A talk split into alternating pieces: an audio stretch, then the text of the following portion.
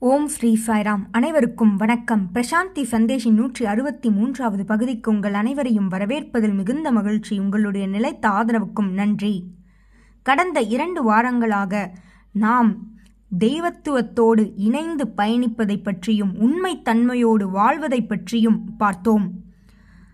இன்றைக்கான தலைப்பு என்னவெனில் நாட் தட் ஈஸி அவ்வாறு உண்மைத்தன்மையோடு வாழ்வது எளிமையா என்று கேட்டால் நிச்சயம் இல்லை. பல சவால்கள் அதில் இருக்கிறது. உண்மைத்தன்மையோடு ஒருவர் வாழ வேண்டும் என்றால் அந்த பாதையில் ஒருவர் பயணிக்க வேண்டுமென்றால் அது எளிமையான பாதையாக இருக்கும் என்று நினைத்தால் நிச்சயம் இல்லை. அதற்கு முதலில் நாம் தயாராக வேண்டும். ஏனெனில் வாழ்க்கை என்பது ஒரு சவாலாகும். அதை எதிர்கொள்ள ஒருவர் தயாராக இருக்க வேண்டும். சாதாரணமாக ஒரு கூட்டத்தோடு கூட்டமாக வாழ்பவர்கள் எந்தவிதமான எந்தவிதமான வழிமுறைகளையும் பின்பற்ற வேண்டிய அவசியமில்லை. ஏனெனில் அவர்கள் உண்மைத்தன்மையோடு வாழ்வதில்லை. ஆனால் உண்மைத்தன்மையோடு தெய்வத்துவத்தை பின்பற்றி மனசாட்சியை பின்பற்றி வாழ்பவர்கள் நிச்சயம் தயாராக இருக்க வேண்டும். அதனை புரிந்து கொள்ளுங்கள். உண்மைத்தன்மையோடு வாழ்பவர்கள் கூட்டத்தில் ஒரு பகுதியாக வாழ இயலாது. ஆகவே அவர்கள் கூட்டத்தோட வாழ மறுத்து விடுவார்கள். ஆகவே அவர்கள் தனியாகத்தான் செயல்பட வேண்டும். நூறு பேரில் ஒருவராக அவர்கள் செயல்பட மாட்டார்கள். அவர்கள் தனிமையில் இருந்தாலும் அது அவர்களுக்கு திருப்தியை தரும் வாழ்க்கையை அழகாக அவர்களுக்கு மாற்றும். அவர்கள் தனிமையில் இருக்கும் பொழுதே மென்மேலும் உண்மைத்தன்மையோடு அவர்கள் வாழ இயலும். ஆகவே தனிமை என்பது அவர்களுக்கு வலிமையை தருமே தவிர பலவீனமாக்காது. இதனை நாம் புரிந்து கொள்ள வேண்டும். இவ்வாறு உண்மைத்தன்மையோடு வாழ்வதென்பது எளிமையல்ல கடினம் என்று நாம் கூறியாயிற்று. இவ்வாறு நாம் வாழும் பொழுது பல தடங்கல்கள் நம் முன் வரலாம். ஆனால் அதனை நாம் விடாமல் அதே தனித்தன்மையோடு தெய்வத்துவத்தோடு இணைந்து வாழ ஒருவர் உறுதி கொள்ள வேண்டும். கடவுள் உள்ளிருக்கிறார். அவர் கொடுத்திருக்கும் சக்தியை நாம் பயன்படுத்துவதில் உறுதியாக இருக்க வேண்டும். அவ்வாறு நாம் வாழும் பொழுது மற்றவர்களை சார்ந்திருக்க மாட்டோம். அவ்வாறு மற்றவர்களை சார்ந்திருக்காத பொழுது நாம் முழுவதுமாக விடுதலை பெற்றவராக வாழலாம். நமக்கு முழு சுதந்திரம் கிடைத்தது போல இருக்கும்.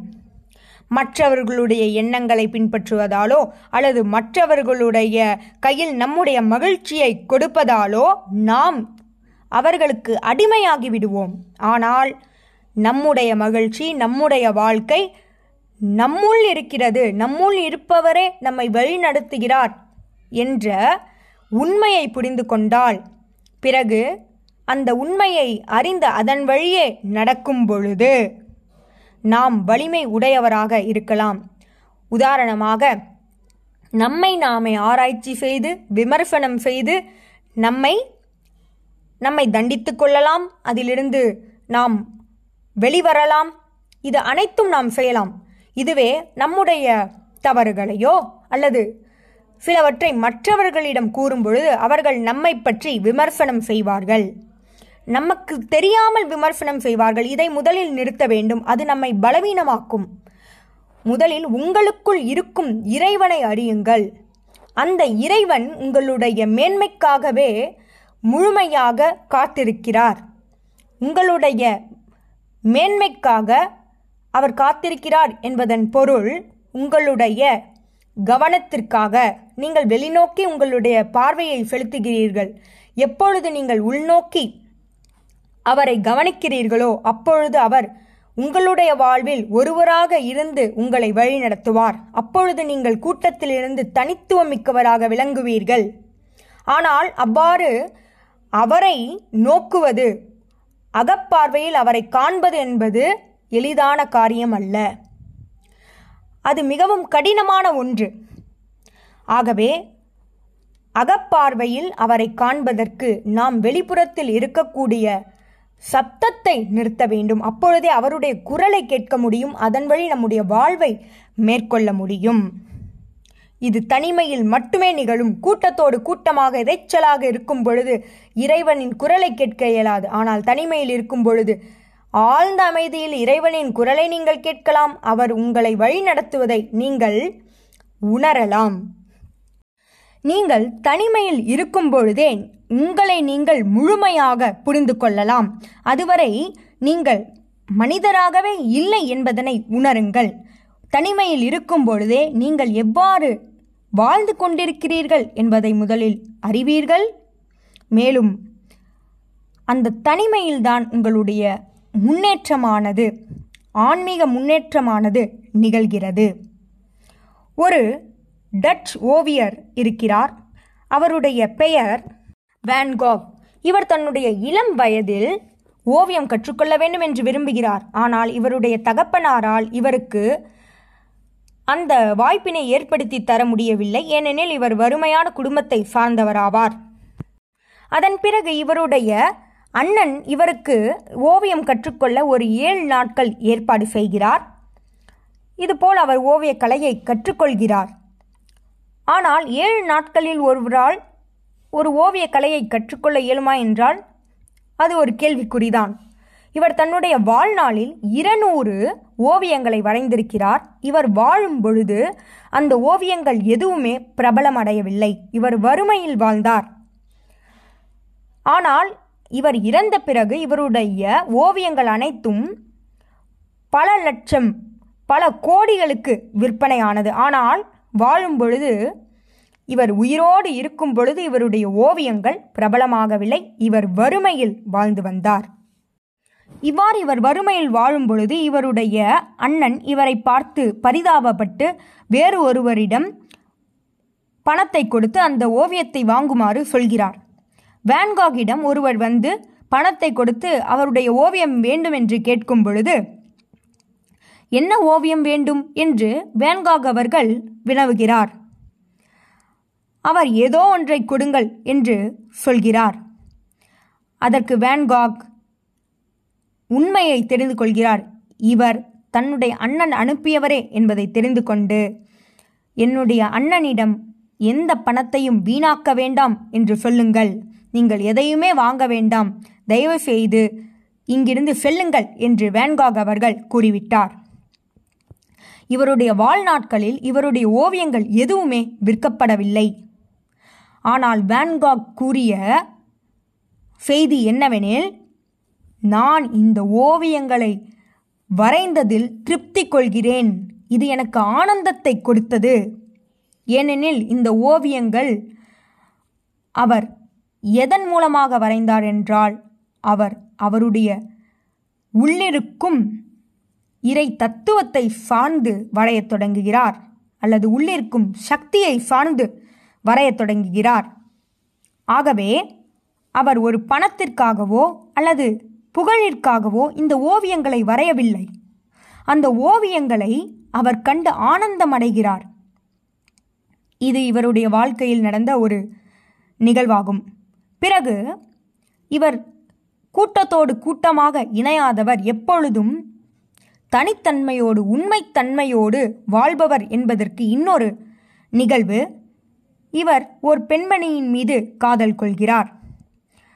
அந்த பெண்மணியிடம் தனக்கு மலர்களை கொண்டு வருமாறு சொல்கிறார். அவள் கேட்கிறாள் எதற்கு? என்று. பிறகு மலர்களை கொடுத்தவுடன் இந்த மலர்களை நீங்கள் பார்க்கும் பொழுதே அதனுடைய நறுமணத்தை உணர்வீர்கள். இதற்கு எதற்கு நறுமணமானது கொடுக்கப்பட்டது என்று யாரும் வினவுவதில்லை. அதனுடைய அழகை ரசிக்கின்றனர். அதேபோல் என்னுடைய ஓவியத்திற்கும் அர்த்தமில்லை. என்னுடைய ஓவியமானது வியாபாரத்திற்கானதல்ல. என்னுடைய ஓவியமானது தனித்துவமானது. ஒரு மலரானது எவ்வாறு இயற்கையாக நறுமணம் மிக்கதாக அனைவரையும் கவரக்கூடியதாக இருக்கிறதோ அதே போல்தான் என்னுடைய ஓவியம் என்று அந்த பெண்மணிக்கு கூறினாராம். மேலும் அந்த பெண்மணி ஒரு முறை இவரிடம் என்னை நீங்கள் காதலிக்கிறீர்களா? என்று கேட்டபொழுது ஆமாம் உன்னை நான் காதலிக்கிறேன் என்று இவர் பதில் கூறியிருக்கிறார். அப்படியென்றால் உடனே உங்களுடைய கையினை ஒரு மெழுகுவர்த்தியில் அதாவது அந்த தீயில் காட்டுங்கள் என்று சொல்லும் பொழுது வேன்காக் உடனே அதை செய்தாராம். ஆகவே அன்பிற்கு எந்தவிதமான பரிசோதனைகளும் இருக்கக்கூடாது. இவ்விடத்திலும் அவருடைய உண்மைத்தன்மையை அவர் பின்பற்றி வாழ்கிறார். இதுபோல வேன்காக் அவர்கள் தன்னுடைய தனித்தன்மையை அல்லது தெய்வத்துவத்தை சார்ந்து வாழ்கிறார். மேலும் இவருடைய பெற்றோர்களுக்கு இவர் இவ்வாறு இருப்பது சிறிதும் பிடிக்கவில்லை. ஆகவே அதாவது எது பிடிக்கவில்லை என்றால் இவர் இவ்வாறு இந்த பெண்மணியோடு வாழ்வது பிடிக்கவில்லை. ஆனால் பேங்காக் என்ன சொல்கிறார் என்றால் என்னுடைய இந்த அன்பானது என்னுடைய வாழ்வை விட பெரியது என்று கூறுகிறார். அந்த பெண்மணியோடு அல்லது அந்த பெண்மணி மீது இவர் கொண்ட அன்பானது தன்னுடைய வாழ்வை விட உயர்ந்தது என்று கூறுகிறார். உடனே இவருடைய அண்ணன் என்ன செய்கிறார் என்றால் இன்னொரு பெண்மணியை அனுப்பி அவருடைய மனதினை திருப்ப முயற்சி செய்கிறார். அந்த பெண்மணி என்ன கூறுகிறார் என்றால் நீங்கள் மிகவும் அழகாக இருக்கிறீர்கள் என்று வேன்காக் அவர்களிடம் கூறுகிறாள். அப்படியா? என் என்னிடம் எது அழகாக இருக்கிறது என்- என்று வேன்காக் அவர்கள் கேட்க அதற்கு அந்த அந்த தமையன் அனுப்பிய பெண்மணி என்ன கூறுகிறார் என்றால் உங்களுடைய காதுகள் எனக்கு மிகவும் பிடித்திருக்கிறது என்று கூற வேன்காக் உள்ளே சென்று தன்னுடைய காதுகளை அறுத்து அவருடைய கையில் கொடுத்தாராம். இவர் உண்மையில் பைத்தியமாக இருப்பாரோ? என்று அந்த பெண்மணி சென்று விட்டாளாம். மேலும் இவருடைய வாழ்வில் இவர் தனித்தன்மையோடு விளங்குவதால் ஒருமுறை இவர் என்ன செய்தாராம்? தன்னுடைய வாழ்வை முடித்துக்கொள்ள முயற்சி செய்தாராம். ஏனெனில் தன்னுடைய ஓவியங்கள் அனைத்தையும் தான் விரும்பியதைப் போலவே முடித்துவிட்டதால் தன்னுடைய வாழ்வானது முழுமை அடைந்தது என்று கூறினாராம். ஆகவே இதிலிருந்து நாம் தெரிந்து கொள்வது இறப்பினை கண்டு அவர் அஞ்சவில்லை. அதனையும் ஒரு சிங்கத்தைப் போன்று வலிமையோடு எதிர்கொள்ள அவர் தயாராக இருக்கிறார். இந்த அனுபவத்திலிருந்து நாம் தெரிந்து கொள்ள வேண்டியது பல கஷ்டங்கள் வரலாம் பல பிரச்சனைகள் வரலாம் பல சவால்கள் வரலாம். ஆனால் நம்முள் இருக்கும் இறைவனை சார்ந்து வாழும் பொழுது நாம் இவ்வுலகத்தில் ஓர் சிங்கத்தைப் போல தனித்தன்மையோடு உண்மைத்தன்மையோடு அனைவரின் மரியாதையையும் பெற்று வாழ்வோம் என்பதில் எந்தவிதமான சந்தேகமும் இல்லை. மேலும் அவ்வாறு வாழ்வது எளிதல்ல. அதற்கு நாம் பயிற்சி செய்ய வேண்டும். உடனடியாக நாம் நம்முள் இருக்கும் மனசாட்சியை சார்ந்து வாழ வேண்டும் என்று சொல்லியுடன் வாழ இயலாது. சிறிது சிறிதாக நாம் அவ்வாறு பயிற்சியை எடுக்க வேண்டும். அதற்கு நாம் முதலில் வெளிப்புறத்தில் இருக்கக்கூடிய சப்தத்தை நிறுத்த வேண்டும். தனிமையில் இருக்க வேண்டும். ஒன்றை நாம் புரிந்து கொள்ள வேண்டும். என்னவெனில் இறைவனானவர் நமக்கு மிகப்பெரிய சக்தியை நம்முள் கொடுத்திருக்கிறார். அந்த சக்தி வேறு எதுவும் இல்லை. அவரே நம்முள் சக்தியாக இருக்கிறார். இதை உணர வேண்டும். அவ்வாறு உணர்வதற்கு முதலில் ஒரு மணி நேரமாவது நாம் அமைதியை கடைபிடிக்க வேண்டும். அந்த அமைதியில் மட்டும்தான் இறைவனின் குரலை கேட்க முடியும். அப்பொழுதுதான் நாம் உண்மைத்தன்மையோடு வாழ இயலும். ஏனெனில் இவ்வாறு உண்மைத்தன்மையோடு வாழ்வது என்பது நம்முடைய வாழ்வினை வேறு இடத்திற்கு கொண்டு செல்லும். நாம் மிகப்பெரிய முன்னேற்றத்தை அடைவோம். ஆன்மீகத்திலும் சரி உலகத்திலும் சரி. அப்படிப்பட்ட அந்த உண்மைத்தன்மையோடு வாழ்வதற்கு ஒருவர் தனிமையில் இருக்க வேண்டும். அந்த தனிமையில் மட்டுமே நம்மால் இறைவனின் குரலை கேட்டு செயல்பட முடியும். இவ்வாறு இந்த பகுதியில் நாம் கேட்ட அத்தனை விஷயங்களையும் அசை போடுவோம். பகவான் சொல்லுவார் imitation is human creation is divine ஒவ்வொருவரும் மற்றவர்களை பின்பற்றுபவர் ஒரு கூட்டத்தோடு கூட்டமாக இருக்கக்கூடிய ஆட்டு மந்தை போன்றவர். ஆனால் யார் ஒருவர் தனித்தன்மையோடு வாழ்கிறாரோ உண்மைத்தன்மையை பின்பற்றி வாழ்கிறாரோ தனக்குள் இருக்கும் தெய்வத்துவத்தின் குரலுக்கு ஏற்ப வாழ்கிறாரோ அவரே தெய்வமாவார் என்று பகவான் கூறுகிறார். அவரே கிரியேட்டர் படைப்பாளர். அவர் பின்பற்றுபவர் அல்ல படைப்பாளர். ஆகவே நாமும் இந்த பகுதியிலிருந்து தெரிந்து கொண்ட அத்தனை விஷயங்களையும் நம்முடைய வாழ்நாளில் வாழ்க்கையில் நடைமுறைப்படுத்துவோம். நன்றி. இதுபோல பல செய்திகளோடு உங்களை அடுத்த வாரம் சந்திக்கிறேன். ஜெய் சாய்ராம்.